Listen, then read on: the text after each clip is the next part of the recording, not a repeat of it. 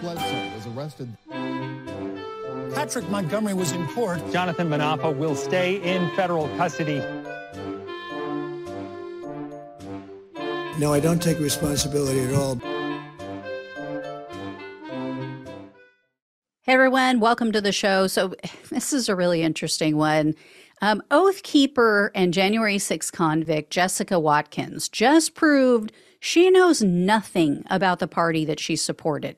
Watkins, as you guys will recall, she was recently sentenced to eight and a half years in prison for her part in the Capitol attack. And she just proved she's either in a right wing media bubble or she doesn't pay attention to politics at all because Watkins is a transgender woman and she's asking for help from right wing members of Congress, Marjorie Taylor Greene, Matt Gaetz, and Jim Jordan. I know, right? Watkins recently tweeted out, quote, call to action in all caps. The FBOP plans to put me in a men's prison. I am currently being held in a men's jail. See photo for who to contact to help ensure I go to a women's prison. FBOP, by the way, stands for Federal Bureau of Prisons. Um, and in her tweet, she tagged Greene, Gaetz, and Jordan. And then she provided their office phone numbers so her followers can reach out to them and pressure them to help. Who wants to tell her? Right? How does Watkins not know that Trump's MAGA Congress members loathe transgender people? How does she not know that Greene posted a sign outside of her office stating that there are only two genders just to upset the, the congresswoman across the way from her who has a transgender daughter? That's how petty and small of a person she is. How does she not know about the anti-LGBTQ plus bills introduced by Greene and the fact that she said that shelters and prisons should ban, quote, trans men, biological men who identify as women.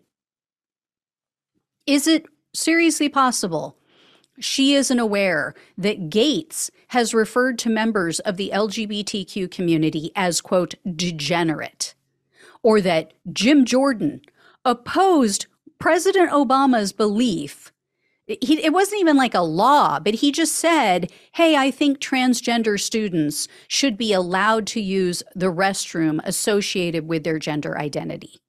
That's it. And, and Jim Jordan lost his mind over it and said it would be a danger. I would really love to know where this giant rock is that so many right wing voters live under. You know, Watkins didn't just vote against her own best interests. She committed crimes on behalf of a party that doesn't even think she deserves to live. I saw an absolutely heinous post recently on Twitter with a right winger wishing death on transgender people. She sacrificed over eight years of her life for people like that. It is unreal how little these people know about the people they vote for and the people that they support with their freedom. Just um, mind blowing. So, anyway, guys, thought that was pretty interesting. And um, again, who wants to tell her? I feel for her. I really do. But, you know, if she had any common sense, if she actually paid attention to anything, she would be reaching out to Democratic uh, Congress members for help because they're actually the ones who would care and would actually give a damn and help her.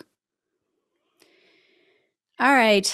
I will let you know if I hear any more. Thank you all so much for watching and listening. Please like, please share, please subscribe, please donate if possible. Love you guys. Take care, and I will talk with you soon.